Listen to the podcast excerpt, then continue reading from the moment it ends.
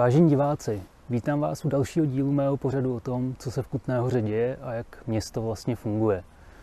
Jelikož rozhovor v tomto díle je poněkud kratší, tak jsem si řekl, že je správný čas na to seznámit vás s tím, jak tento pořad vlastně vznikl. Ty důvody jsou dva a oba jsou poměrně jednoduché. Jednak eh, blíží se komunální volby. A jak asi sami víte, tak eh, všechna pozornost médií se soustředí na velká města, především na Prahu. No a já jsem si řekl, že by bylo vhodné tu pozornost taky soustředit na naši krásnou Kutnou horu, které se nikdo moc nevěnuje. A ten druhý důvod je podobný vlastně jako u mého staršího podcastu Kutnorské klábosení, který vznikl taky tak, že jsem se s mým tačkou bavil o historii Kutné hory a řekl jsem si, že by to mohlo zajímat víc lidí.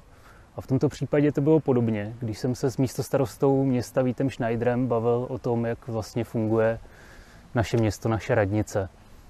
Jako učitel a vysvětluje rád a hlavně vysvětluje srozumitelně, proto taky v tomto pořadu uvidíte aspoň z počátku nejčastěji, ale můžete se těšit i na další hosty.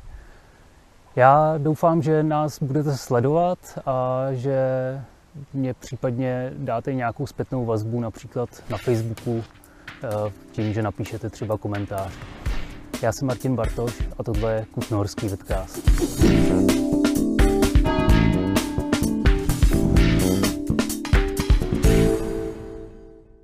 Dobrý den, vážení diváci. Je tady se mnou dneska místo starosta města Kutná Hora Vít Schneider. Děkuji ti Vítku, že jsi na mě a na naše diváky udělal čas. Dobrý den, já děkuji za pozvání Martinovi a rád vás rád si s váma popovídám. Dneska bych se s tebou chtěl bavit o státní správě.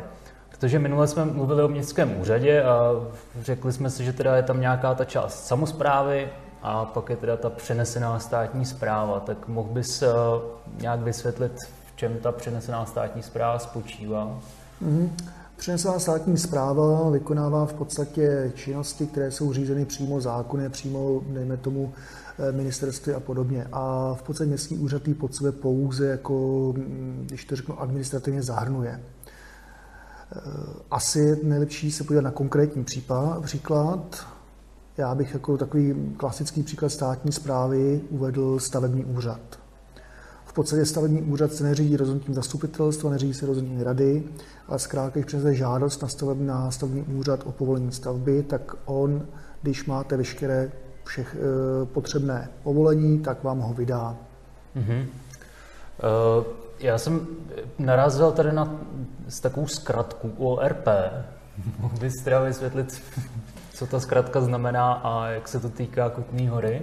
Ano, zkrátka ORP znamená obec s rozšířenou působností a znamená to, že Kutná hora vykonává právě tu přenesenou státní zprávu pro rozsáhlejší spádovou oblast.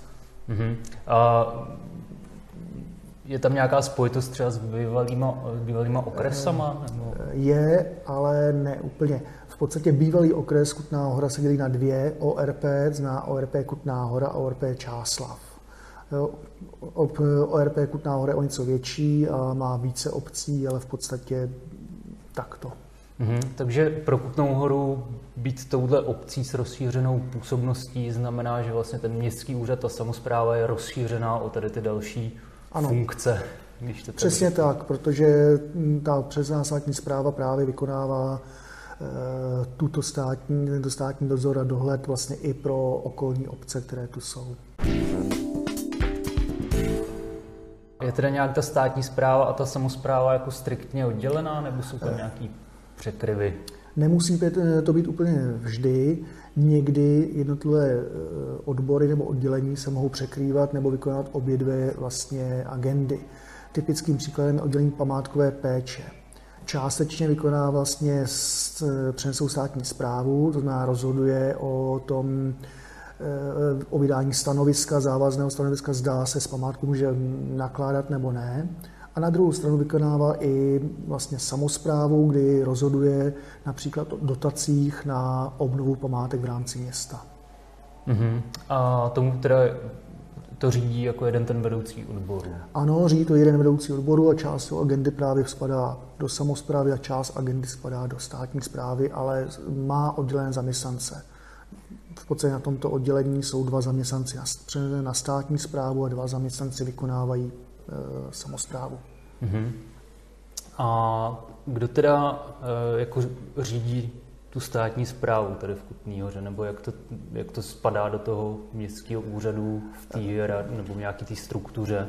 V té struktuře to zde spadá právě v, v podstatě administrativní a tím pádem e, šéfem celého městského úřadu, jak už jsem říkal, je minulý tajemník, takže mm-hmm. on řídí i tyto odbory.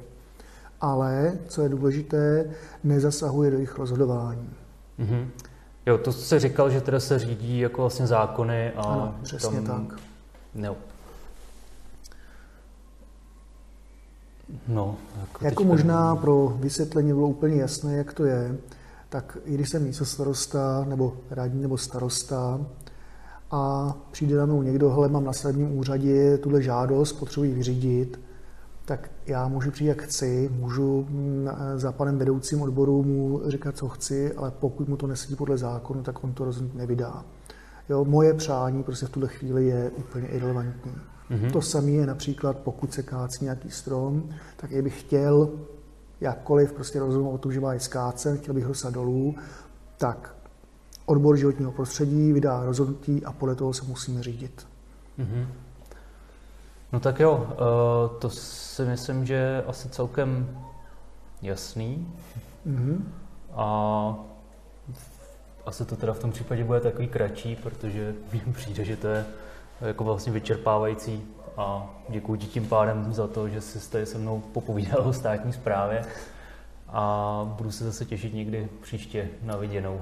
Tak já doufám, že to bylo srozumitelný a že jsme z toho pochopili, co to vlastně ta stát, státní zpráva je a děkuji za pozvání a snad příště se zase uvidíme.